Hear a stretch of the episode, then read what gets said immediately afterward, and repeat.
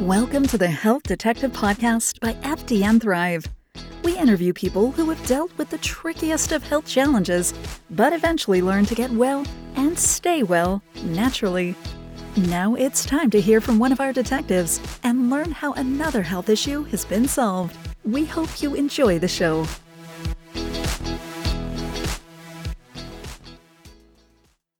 And this is where the FDN Thrive system is different. You're never going to catch us saying, oh, just do vegan, just do pescatarian, just do paleo, whatever. No, we are going to actually take the time to work with you as an individual, analyze the lab results, and then educate you. And of course, you're always the one making the decision, right? We're just providing the education. We're going to educate you as to what we believe might be the most optimal way for you to eat, not in general, even, but at this specific time in your life and at this specific point of your healing journey. Because I'll tell you from firsthand experience going through the FDN system, I am not eating the same way right now as I was three months into my protocol. Hello, friends. Evan Transue here, aka Detective Ev, and welcome back to another episode of the Health Detective Podcast by FDN Thrive. I'll be your host for today's show, and in fact, I'll be the only one on today's show. it's because we needed to do a short little episode today, relatively short, about diet. Okay. In our FDN Thrive system, I'm the one, a lot of the times, I'm not the only one, but a lot of the times I'm the one getting on the calls with the people who want to be coming into the FDN Thrive program. And we're trying to figure out if it's right for them, and we're explaining what we do and how it works, which we've done in other episodes, but we're breaking down one very specific piece tonight. And people always ask, well, what diet do you use? It's something that comes up a lot, and it seems like it's coming up increasingly so. What diet am I going to be on? Okay, well, guys, one, we don't put anyone on anything, right? These are educational consultations where you get to learn and then you can make decisions for your own health. That's what's cool about this. We're not here to diagnose or treat anything, that's not what we do. In terms of diet, though, I think if you want to get consistent results, it's pretty darn hard to be handing out the same diet everywhere. And if you've been in this space for any period of time, and I would imagine that you've had to be in here for at least several months, if not several years, if you're listening to a podcast like this, because I consider this a little more niche than the average, even health podcast, then you already know this story. One day you read a book or you read an article online and someone cured cancer, cured their cancer with a, a vegan diet. Next person goes on a vegan diet, has the same cancer, they deteriorate and get worse, and bam, now they're not doing so well. Someone else advocates for more of a paleo based diet, does the same thing, autoimmune disease, gone. Someone else does it, still continues to struggle with that same autoimmune disease for years to come. So, what is happening that there are so many different diets out there that have gotten so many different results for so many different people? Because, I mean, I'm just listing two of the major ones tonight. I mean, we could sit here and probably talk about 50 or 100 even. And I'm being serious, that's the actual number. 50 or 100 diets, if not more, that have actually made mainstream news and media at one point or time. They've been on the bookshelves in Barnes and Noble. They've been spread around to everyone and their brother online. They've been shared even on like again, like a local news type of thing, like oh, this new diet or this new trend. And some of them work really well for some people. and then the same thing that works really not so well for other people. We at FDN Thrive, for this exact reason, never, ever, ever educate people on just one specific type of diet. You don't really need to be a genius to see that that would be doing our clients a disservice. And why is it a disservice? It's a disservice because if you're looking around and seeing that, okay, paleo worked for these uh, this percentage of people, vegan worked for this percentage of people, pescatarian worked for this percentage of people, but a good portion did not get benefit from any of these things. Well, we know no one thing can be the answer then. I think we would have hit on it by now if just one thing was the answer. It's almost as if Oh, and hear me out on this. I know this sounds crazy. It is almost as if within a world of 7 billion people and counting, maybe, just maybe, there isn't a one size fits all diet. Whoa, okay. I know, that's shocking. Pause if you need to. Take a little breather. And I'm being sarcastic, obviously, but how many times do you see this get promoted online still to this day? And I'm not here to call anyone out. There are some big names doing this. Maybe instead, we could actually look at the person in front of us, and of course, we do things virtually, but we can actually consider the person that we're talking to.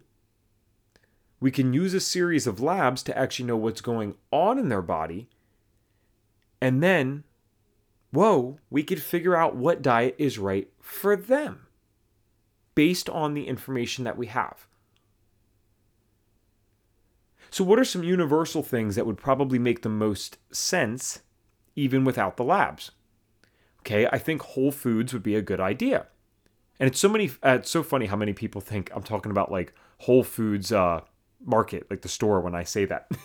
and I think you guys would be well versed enough to know that that's not the case. But you go to the average person and say, "Oh, get on a whole food diet." They're like, "Whole Foods has a diet." It's like, no, no, no. Whole Foods doesn't have a diet. Not that I know of, at least. A whole food diet means that you're eating real single ingredient food. okay. So if you're eating chicken, it is just chicken. If you're eating broccoli, it is just broccoli. Even better yet, maybe the food that you're buying does not have an ingredient label. And the only way it can't have an ingredient label is if you're just getting real food. So, I think whole foods would be something that makes a lot of sense. Organic is still very sensible when you can. Local organic is even better. Uh, not to get too confusing, but local and possibly not organic could often even be sometimes better depending on that specific farm and where this is grown. Because certainly I remember when I was just getting into this health stuff, I would eat this huge bowl of kale and blueberries. That was literally it. It was just kale and just blueberries, both organic. I don't know how I even came up with that or got into that, but it was a large bowl. And I remember going to, I'll just uh, call it a chain grocery store, a lot of locations they have. And the organic kale there, it looked okay. Certainly looked better than their conventionally grown kale. But then I went to the health food store right down the road the next day, probably like I spend a lot of time in grocery stores, by the way. I don't know. Can you guys leave us a comment somewhere? Uh, you can actually do it now. We switched our platform to Podbean. So if you search for the Health Detective Podcast by FDN Thrive on Podbean, you can actually comment on the podcast and these episodes. I would love to know if people out there that are in our space, for whatever reason, spend more time at the grocery store than the average person. And I don't mean necessarily the time spent literally in it. I mean, I go very frequently. Like, I go almost every other day. I find myself at a grocery store, maybe even every day. Not the point. The point is, I head up to this health food store and I see the organic green kale there and this was grown locally. They have these uh, really cool stickers at this place that are for within 100 miles. So they have these stickers that they'll throw on the produce, and you can see that your stuff was grown within 100 miles. I always thought that was awesome. Now, of course, that depends on the seasonal nature of the produce that you're buying, but most of the time they really do a great job at sticking with keeping the majority of their produce within that 100 mile limit. So, how amazing would that be if all these stores did that? And actually, that allows them to lower the cost a little bit. This is another reason why local sometimes can be good, even if it's not necessarily organic. But I go up there and I'm just like, wow, I cannot believe how different this looks. Even the taste was kind of different. I mean, the texture was different. It just looked better. It was a healthier plant.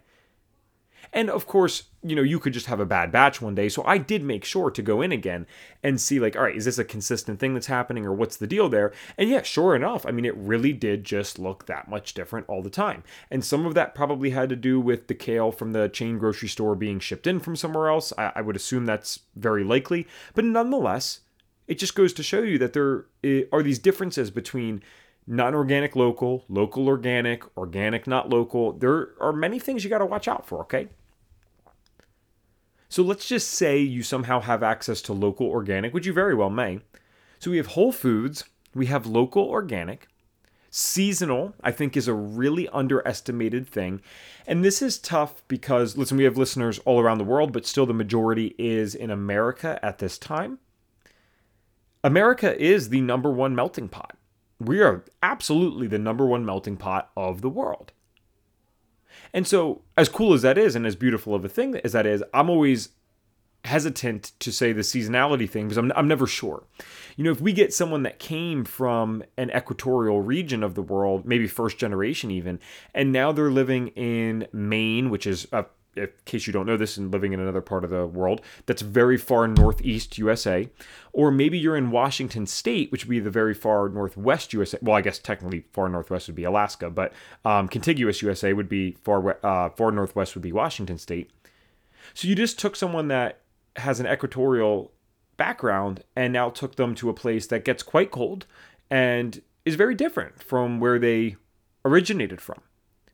So should they be eating seasonally? I don't I don't really have the answer to that yet let's just go with the idea that you somehow are living even remotely close to the latitude that your ancestors would have lived on.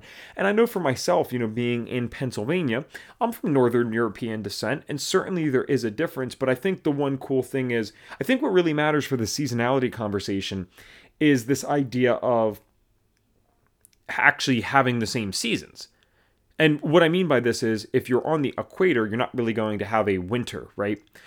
However, in Pennsylvania, similarly to North uh, Northern Europe, we're gonna have seasons. I mean, they're gonna have it a little worse than us, but like, yes, there is a warm time of year, and then yes, there is a frigid cold time of year. So things are changing, and you can kind of change your eating accordingly. So assuming that you're in a situation like that where you're even remotely close to where your ancestors might have lived for the majority of the time they were on this earth, then I do think seasonal is really beneficial.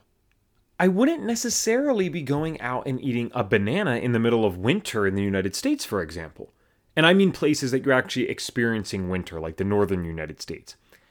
Two reasons for that. One, the more obvious one, is that anytime you take something that grows on or in something, away from its place and start shipping it places, it is losing nutritional value. So that's going to apply even in summer, right? If you take a banana, even though that would grow in summer, and you ship it to a place it doesn't grow, you're going to lose that nutritional value.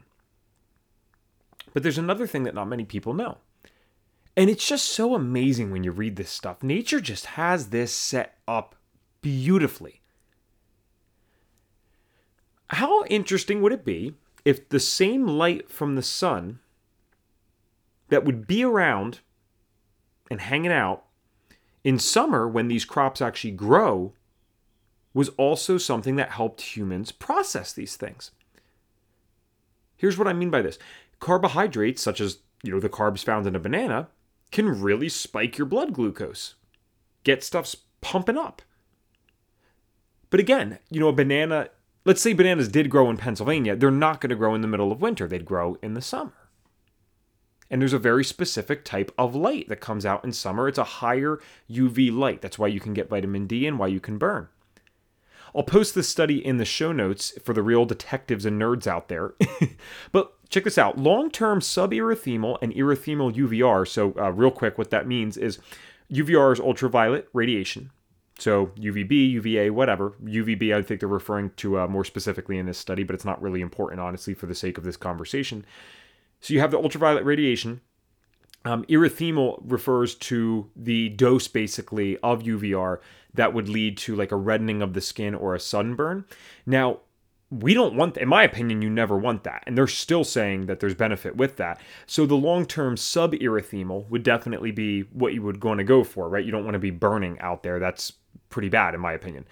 But regardless, long term suberythemal and erythemal UVR significantly suppressed weight gain, glucose intolerance, insulin resistance, non alcoholic fatty liver disease measures, and serum levels of fasting insulin, glucose, and cholesterol in male mice fed a high fat diet. Many of these benefits of UVR were not reproduced by vitamin D supplementation, by the way.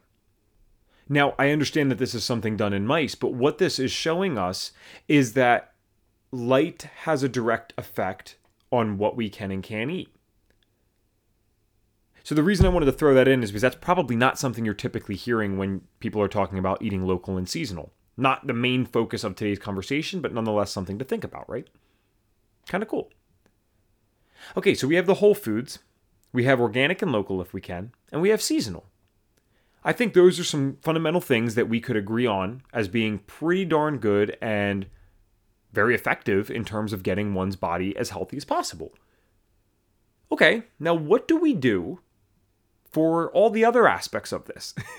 Macronutrient ratios, types of foods. There's a lot of other things that you can do out there. What foods do you never eat? What foods do you eat in abundance of? And this is where the FDN Thrive system is different. You're never going to catch us saying, oh, just do vegan, just do pescatarian, just do paleo, whatever. No, we are going to actually take the time to work with you as an individual, analyze the lab results, and then educate you. And of course, you're always the one making the decision, right? We're just providing the education. We're going to educate you as to what we believe might be the most optimal way for you to eat, not in general, even, but at this specific time in your life and at this specific point of your healing journey. Because I'll tell you from firsthand experience going through the FDN system, I am not eating the same way right now as I was three months into my protocol. My body has healed. My body has changed. Things can be allowed in that might not have been in before. That's the beauty of actually having a system. It's not a one size fits all diet. It's figuring out what is best going to serve you and what you're dealing with right now. And how the heck do we do that? Well, one, we consider your amount of stress that you're under because, yes, a trained professional will know that the foods can change a little bit. The macronutrient ratios can certainly change a little bit depending on how much stress you're under. What specific illnesses are you dealing with? And especially, what are the labs showing? This is why we utilize food sensitivity testing. Guys, we use one of the best food sensitivity tests in the world, and that's not our opinion. You can just look up the science behind it. It's called the MRT by Oxford Biomedical Laboratories. I did a whole podcast on this, I think back in uh, pre episode 20, probably. Don't quote me on it. Definitely just go check it out, though. And rather than test for one way that the body can have an immune response to a food, it indirectly tests for thousands of ways that the body can react to a food. So that's going to be important and even if there, let's say there was one type of diet philosophy that actually did work for everyone, food sensitivities alone would be the reason why that could never actually work in practice.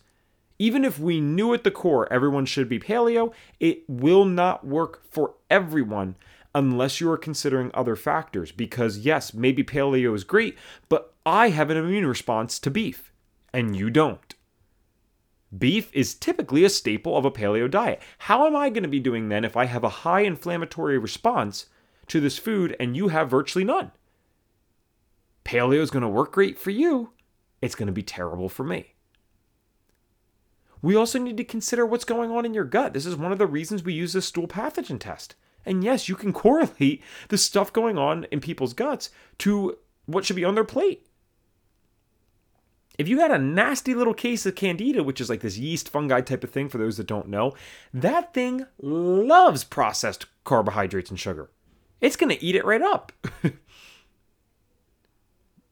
again, doesn't mean you need to never have carbohydrates again ever, but perhaps for you at this time, we should ease back just a little bit to not be feeding our little candida friends. Finally, we use something called the metabolic typing diet, and this thing's really interesting. It's not one diet at all, it's something that actually considers your heritage, your background. I was kind of mentioning mentioning that equatorial stuff before, right? Like, did you actually grow up on the equator? That would be something to know. And we can kind of base your macronutrient ratios and stuff like that on that. Now, I'm way oversimplifying the metabolic typing system, but that's just one of many things that it can do for people.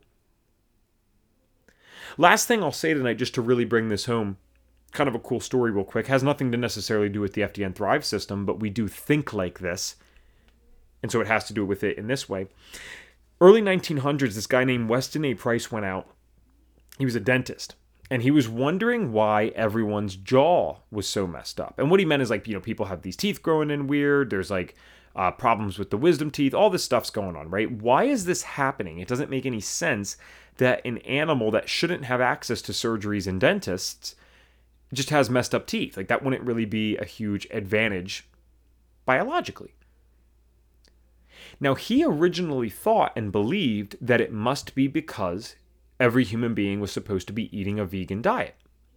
And what was so interesting about his research is he found the exact opposite, but also some other really interesting facts just for the record, and we're not saying that we necessarily recommend this, I know this isn't everyone's thing, but just to point out what he did find, of all the indigenous tribes that he studied, and they were from all over the world, you know, from Africa to South America to the Inuits um, in Nunavut, Canada, which is like one of the most northern provinces. It might be the most northern province. I don't actually know. It's definitely up there, though, very cold. what he found is these people, all these people, actually ate very different diets. And yet they all lived very healthy lives there was some strange overlap, and strange just in the sense of not what you'd necessarily expect given the state of the world today and what you find in your local supermarket. Every single tribe, every single tribe, the main similarity was that they all ate raw animal products. All of them except one ate raw organ meats. We're talking brain, we're talking intestines. And they're not even cooking that stuff up, they're eating it raw. Muscle meat got fed to the dogs. And then that one tribe close to the equator, they didn't actually eat any organ meats at all, but they did eat raw dairy uh, from the animals. So, no vegans, worth mentioning, I suppose. People eating raw organ meats universally, even though these tribes are indigenous people and they've never had any communication with each other and they're from all over the world. But again, outside of that, there really wasn't many similarities other than, you guessed it, local, inherently organic, obviously, seasonal, and believe it or not, this stuff didn't come in a package. the raw intestine did not come in a package with salt and pepper on it, so it was a whole food. so, this is why any good system and a place that is able to get the results that we're able to get. Because guys, we have enough episodes now, you know, we no one is questioning whether or not the FDN Thrive system works. What I talk to people about is like they're asking how the heck does this work so well? How is this doing so well for so many people? It's like okay the system is the same. How you work within the system is going to be bio individualized that's why this works. And we do that with supplementation. We do that with how we handle the protocols for certain things with the stool pathogen testing or any other testing that we do, and we certainly do it with the dietary stuff.